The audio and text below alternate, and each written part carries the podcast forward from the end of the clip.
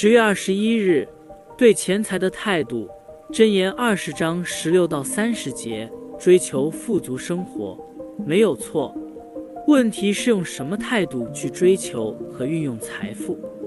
贪念和急功近利始终是人的大敌。当人求财心切，就会挖空心思去找发财捷径，甚至不惜铤而走险。十七节用一个比喻去表达用不正当手段得到利益，最初似乎很理想，可以满足致富美梦，但最后必如过眼云烟，甚至自食恶果。这里没有提及特定的对象或处境。所以是包括了所有人和所有不正当手段。二十一节意思相近，但重点是快钱，可能是指不正当或高风险的投机活动。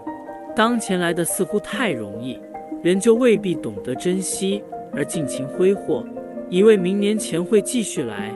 所以迅速致富不一定是福。因此，人应该做有智慧的计划。十八节本意是在筹划之前应寻求意见，在开战之先当寻求引导。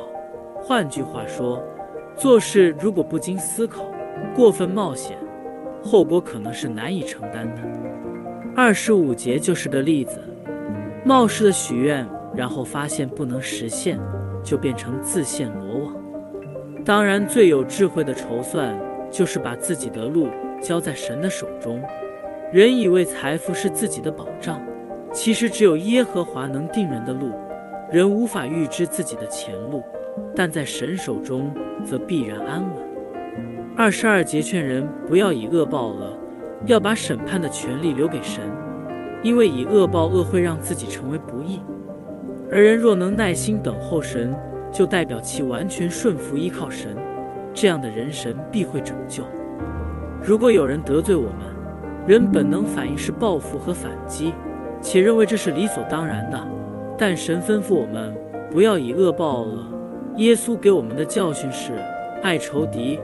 我们反当为逼迫我们的人祷告，才能显出基督徒的义比世人更高。这也是效法基督的榜样。